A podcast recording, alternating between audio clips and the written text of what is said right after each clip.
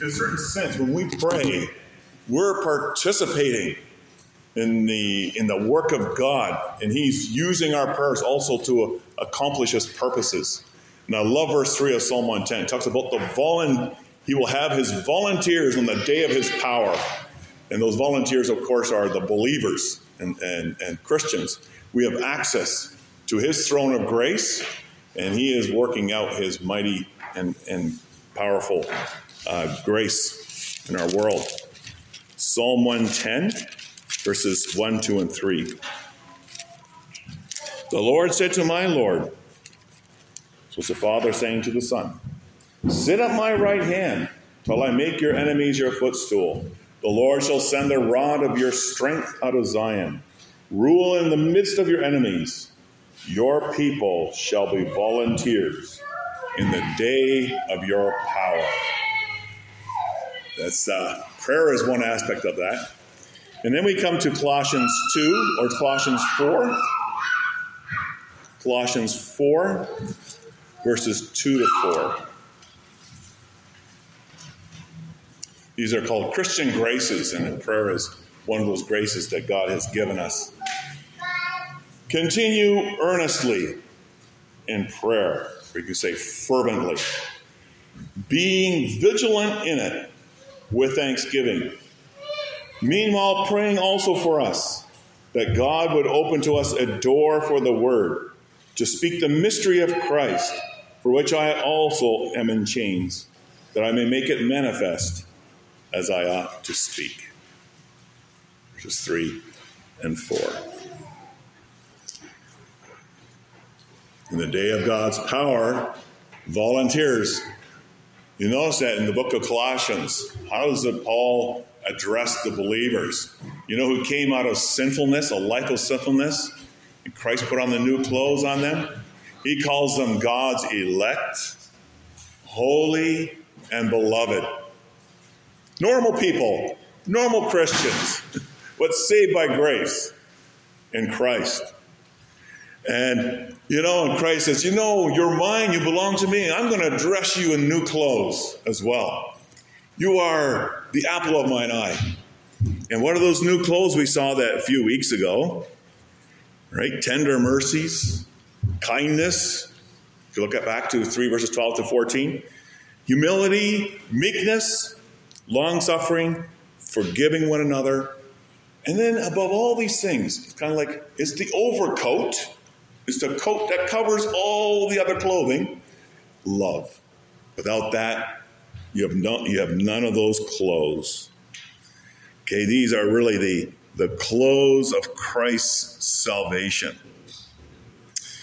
Well, as believers, by faith and in His strength, what do we do? Christ gives those clothes to us. He says, Put them on. It's the day of salvation. Wear them. You are identified by me, living in this world. You are a force the force of the gospel. And what he shows here is that these clothes that we wear ought to manifest itself in all our relationships. And in from verses 15 on towards the end of the chapter, how do these new clothes manifest itself? In the relationships that he spells out between members within the body of Christ, within marriage, within families, between parents and children, particularly fathers and children, and then finally in the workplace. And God spells out very clearly what it means to wear these new clothes, how that looks like in these relationships. All the world says, oh, you guys are old, old fashioned. It, that, that belongs to the past. But this is ever new and beautiful. And that's what he spells out here. Those verses tell us how how to wear those new clothes that God has given us. And by His Spirit, as by His Spirit, He's renewing us to become more and more conformed to the image of Christ. That shows in these relationships, particularly. You know, these verses tell us how. And by God's Spirit, we want what God wants, don't we? Although our sinful nature doesn't, but by God's Spirit, He's renewing us. And with Paul, we would say, We want what God wants. And how do we know what he wants? He says in the Bible, in the Word of God. Notice what 3 verse 15 said letting the word of Christ dwell in you richly in all wisdom. That's what's going to help us to know what to pray for and how to pray according to the word. People who don't know the word, you know, suffer in their prayer life. It's really true.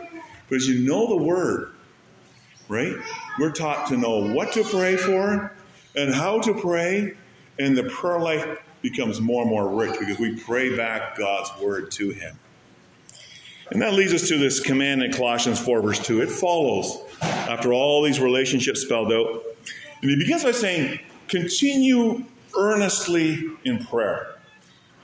I think the NIV has a translation. Devote yourselves to prayer. When we're praying, what do we show? We show that we are humbly depending on Him, on Christ, for strength, for courage, for guidance in our lives as believers, also in our lives of fellow believers, in our trials, in our joys, in our troubles, and in our temptations. You know, it's a command, but you know, even, a, even though it's a command, it's almost like an invitation. Paul says, you know, you have opportunity to participate, to partner with Christ through your prayers as He is accomplishing great and wonderful things in the world, His mighty deeds of salvation. You pray. You have access to the throne. No believers do. I'm sorry. No unbelievers have that access. Of any other religion, they have no access to God's throne. Oh, you shall be volunteers in the day of his power. That day has come, the day of his power. And you know, we can go to him as believers with all our needs. He knows your needs. And in changing lives through the gospel, what does Christ bring? He brings order out of chaos, beauty out of ashes. He brings peace out of hostility and he reconciles broken relationships. All that is spelled out in Colossians chapter 1. Read it again. It's just amazing how Christ is bringing the universe back together again. And now Paul says to the church of Colossae, Man, I thank God. I'm always praying for you. And he's always praying because he knows he can participate in this beautiful, um, in, the, in, in, this, in this work of God through prayer. And now in verse 4 2, he says, But I also want you to pray. Devote yourselves to prayer. And we see two things here. You know, it's kind of like you live in a garden and you have these watchtowers with these signals. There's danger all the way around. And that's what we're going to see. First of all, we're called to be watchful in prayer. Christ is on his throne, no doubt, but it doesn't mean that's the end of, of dealing with our sinful natures. right? But be watchful in prayer. That's verse 2. And then Verse 3 and 4 is be kingdom focused in your prayers. Often our prayers are about me, myself, you know, our concerns for me and my family. But, and there's no problem with that. But we're going to see in a moment, Paul was kingdom focused. His prayers were big because he understood prayer. Verse 2 says, continue earnestly in prayer, being how? Being vigilant in it. What does it mean to be vigilant? It means to be on the alert. It means to watch, pay attention, take care. And this is no comes from nowhere strange because even think back to Jesus in the Gospels, right? In two ways, he calls us to watchfulness. One way is, you know, watching for his return. Be ready. Watch. He will return. Another way is in times of temptation, be careful, be alert. Right? Remember what Jesus said in the garden, right?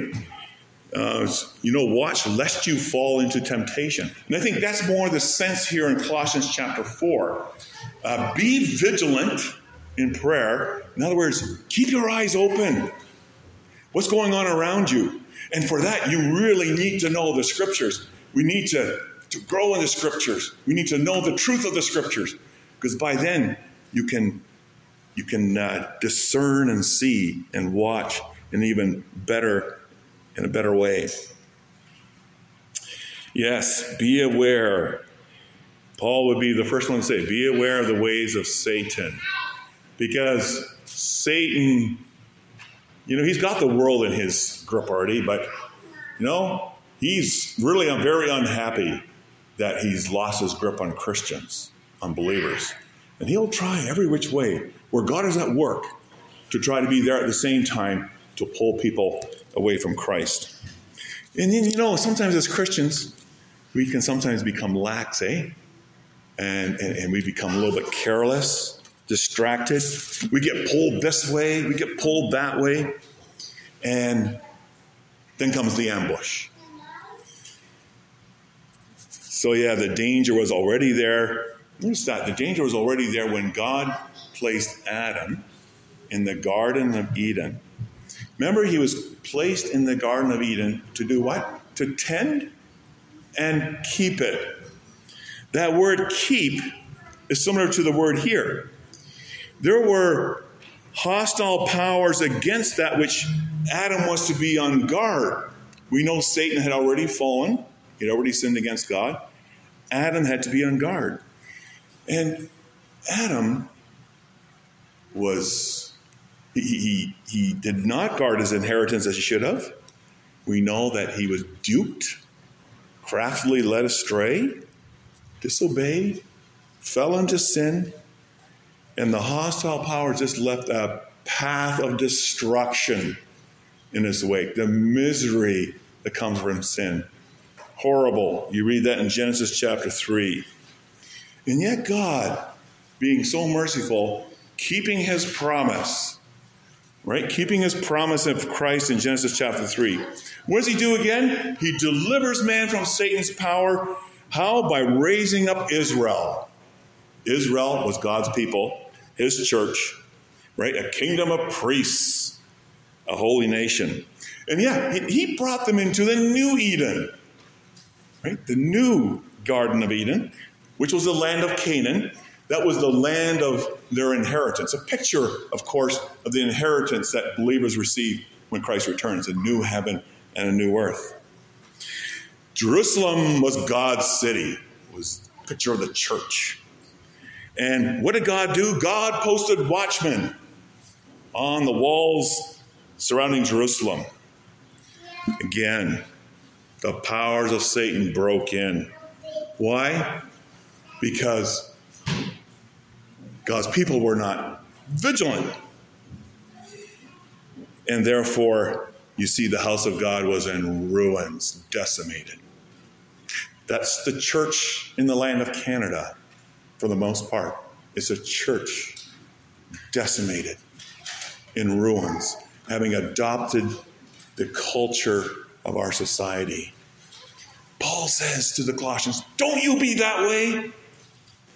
Be on guard, be vigilant, be, be vigilant in prayer, be alert. Your opposition, Satan has many fine tricks of working. that shouldn't make us scared though. Just be aware. Fine tricks of working, right? Through the world, through our sinful nature. It's real, it's constant. He never takes a break works 24 7, Satan and the powers of evil. And therefore, no wonder Paul says to the Colossians, You're small in a big, bad city, big, wicked city, but you be vigilant and be vigilant at all times. What are those ways we are to be watchful in prayer? And I think maybe it's best to go back to the examples of the relationships that were previous to this in Colossians chapter 3. Remember the four areas of relationships. The one, of course, is in the garden of God. The church is the garden of God today on the earth. Not the perfect garden, but it is nonetheless God's garden, not man's garden. And God is working mightily and raising up that garden. And so in prayer, we must be watchful among ourselves as members in Christ's body. You know, one thing Satan loves to do in the church He loves to cause trouble. And he loves to disturb the peace in God's garden. And that's why, if you look back in verse 15, Apostle Paul reminds the, the Colossians, he says, Let the peace of Christ rule where? In your hearts. That's where the trouble begins.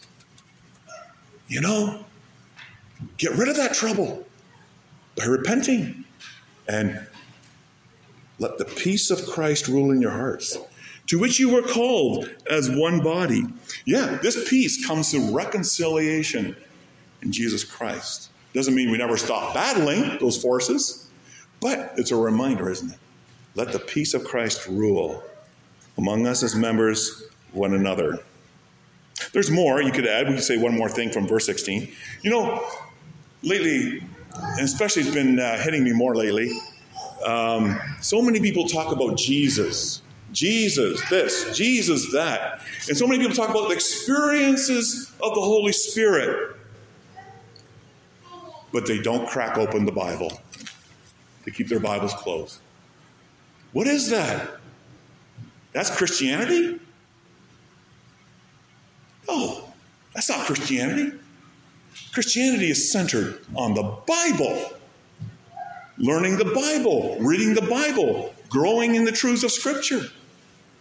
That's why Paul says in verse 16, he says, he says there, um, see if I can find my place again. He says, Let the word of Christ dwell in you richly in all wisdom. Okay, the peace of Christ, the word of Christ. Any church that is not word centered, that doesn't teach the scriptures, teach the Bible, is on very dangerous territory. Right? Satan is there to ambush. You know, that's why God gives elders to the church. It's his garden. They're his watchmen may it be with us as Paul said to the church of Colossae. He says, I rejoice, if you look back at 2 verse 5, I rejoice to see your good order and your steadfastness in your faith. Second place, in prayer, be watchful in your marriage relationships. Wow. If there's any attacks against marriage today, I mean, if there's any attack today from Satan, you see it very much against marriage from all sides from adultery to pornography to acceptance of the, the sickening, perverse sexual ethic that you see in society around us. Where did it all begin? It began with not being on guard on what verse um, 18 and 19 says. Husbands don't love their wives that's where it begins. As they should. And wives don't submit to their husbands as they should. When we let that go, look at the results, look at the consequences. Be vigilant in your marriages, be vigilant in your marriage relationship. God's order is always the best order, it's the great order. we don't follow it, abuse comes in, hurt, division, sadnesses of all kinds. Guard your marriage. Be watchful, be vigilant. Third thing, parents, be watchful in your family and your children. 3 verse 20 and 21. Vigilance in prayer means not sending your children to public schools. I'm amazed that there are Christians who say, I'm sending my kids to a public school. To let them go there and then pray? No, we have to be diligent in the word and pray. Vigilance means guarding. Otherwise, we're courting disaster. Vigilance in prayer means guarding the hearts of your children in Christ Jesus the minds, the eyes of the children that God has entrusted to your little garden. Your home is your garden, it's your garden of Eden. Be watchful, be vigilant. Don't let children rule. Don't let teens rule. No, God gave mom and dad to be the authority in the family.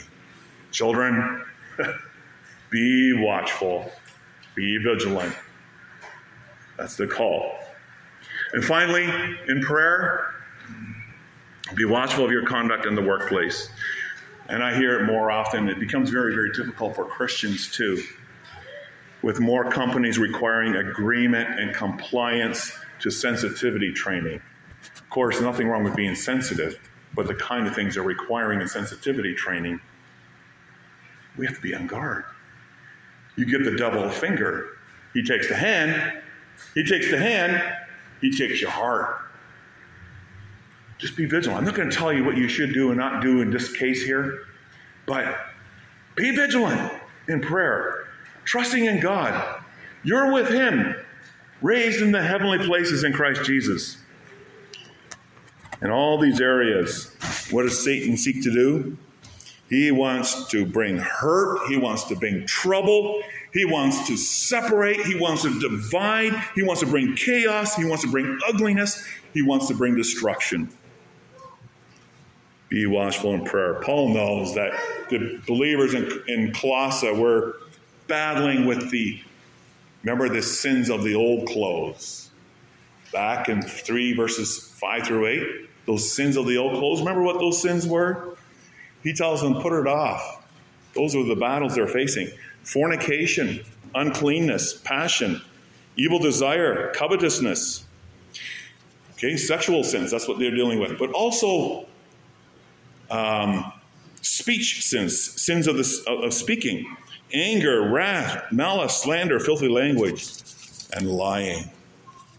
We know what happened to Ananias and Sapphira when they lied. God killed them. They were bringing spoiling into his garden. Be vigilant in prayer. That's why Paul says, put those things to death. Put all of these to death. And even if you have broken all of these in your life, even if your life is a mess, know that the beautiful thing about Christ is He says, You come back to me. There's forgiveness, there is assurance that your sins are forgiven when we confess, when we turn away from them.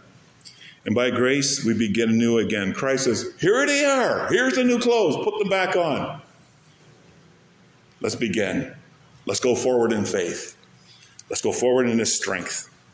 And you know, we're going to see verses 5 through 6. Sometimes, you know, the lives that were very, very messy, God changes them. What a beautiful testimony to the community around us.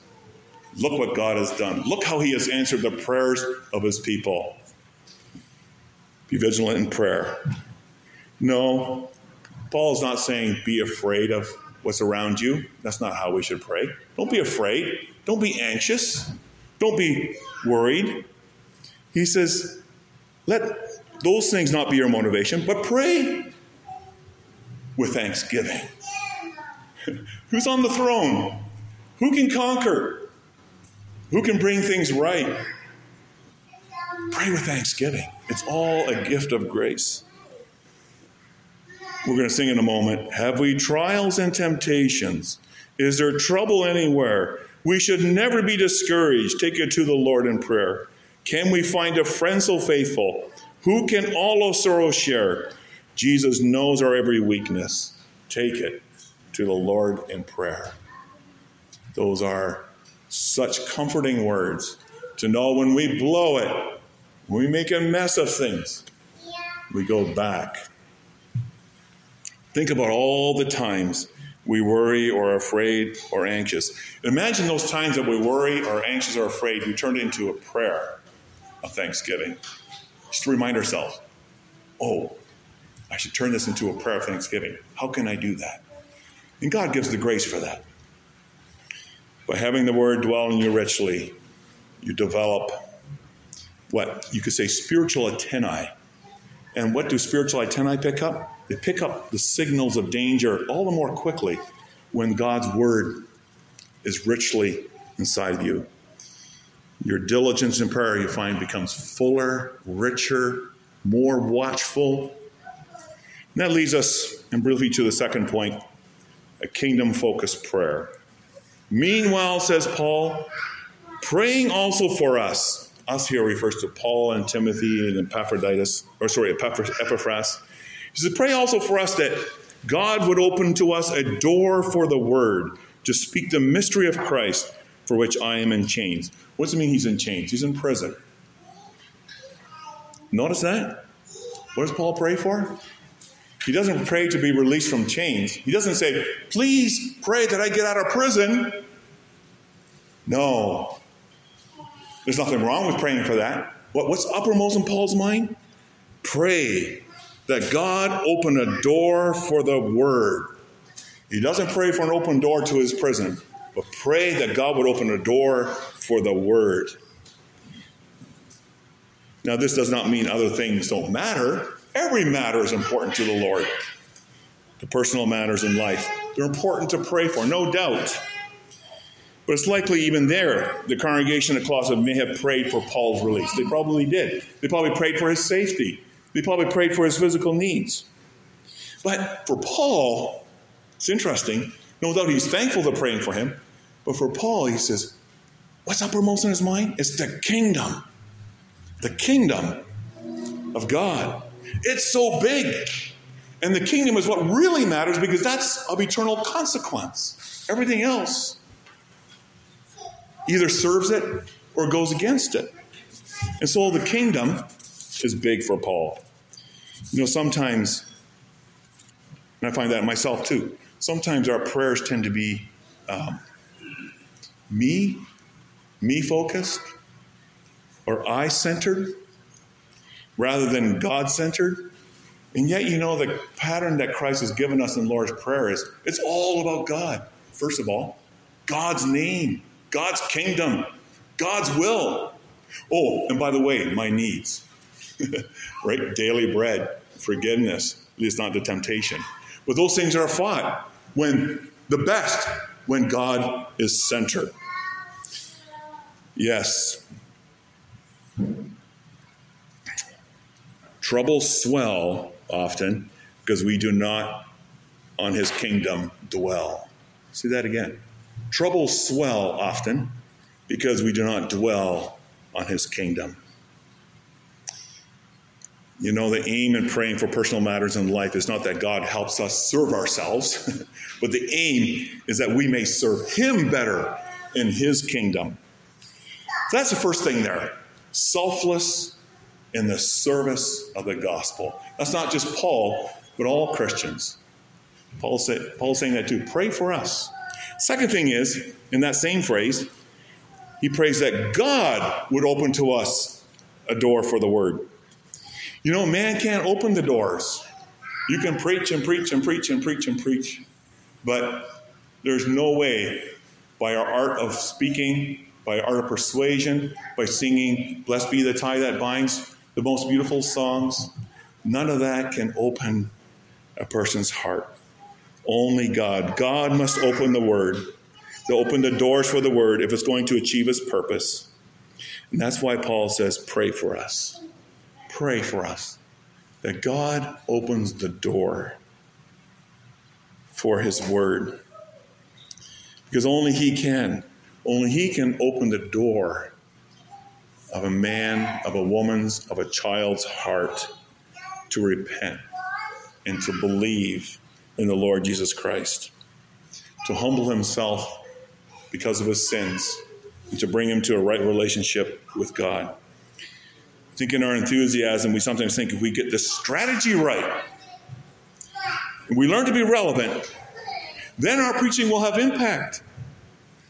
But the reason Paul prays that God would open the door for the word is because Paul knows that the door to the word by nature is tightly shut, is tightly bolted. The darkness is thick. Alienation is extreme. Hostility is intense. Wow. Only God can open the door of the tightly shut human heart. And so the strategy Paul sets forth is pray. Yeah, pray for your pastor as he prepares, proclaims God's word. Pray for the missionaries. You see them in the bulletin. Pray for those who bring God's word. Pray for them. Because as you're praying, you're also praying, right? Partnering, or you could say participating in the kingdom work of God doing his work of opening hearts. He accomplishes things through prayer. Prayer is the strategy, is the biggest strategy as the word is faithfully preached. Teach your family, teach your children to pray, to pray for the pastor, to pray for the missionaries, to pray for the word as it's proclaimed. Because that's central, isn't it? The opening of hearts, the opening of minds. The hearts may receive, that eyes may see, that ears may be unplugged, that there may that be that joy of salvation, that more may enter into that new garden the word is at work. Paul says it's God who opens the door, and that's why he pray. He prays that I may make it manifest as I ought to speak. He said, I want to be clear. I want to be bold. I want to be faithful. You know, and that's what all God requires, that we be faithful and leave the results to Him, because He's the one who persuades the heart. Someone once said this way preaching is the most shattering most earth shattering activity on the earth. It's greater than an earthquake, it's greater than a tsunami, because only the word can do what no one else, what no natural catastrophe can do, and that's change a life. That's the word. Those new clothes of Christ gives us are tender mercies, kindness, humility, forgiveness, and love. But you notice those new clothes do not contradict the clothes that Apostle Paul speaks about in Ephesians 6. And there are pictures of the believer as a soldier, as an infantryman. There are pictures of the church as an army equipped with what? With the belt, with the breastplate, the boots, the shield, the helmet, and the sword. It, what does that mean? it pictures the church armed with the truth against falsehood and deceit.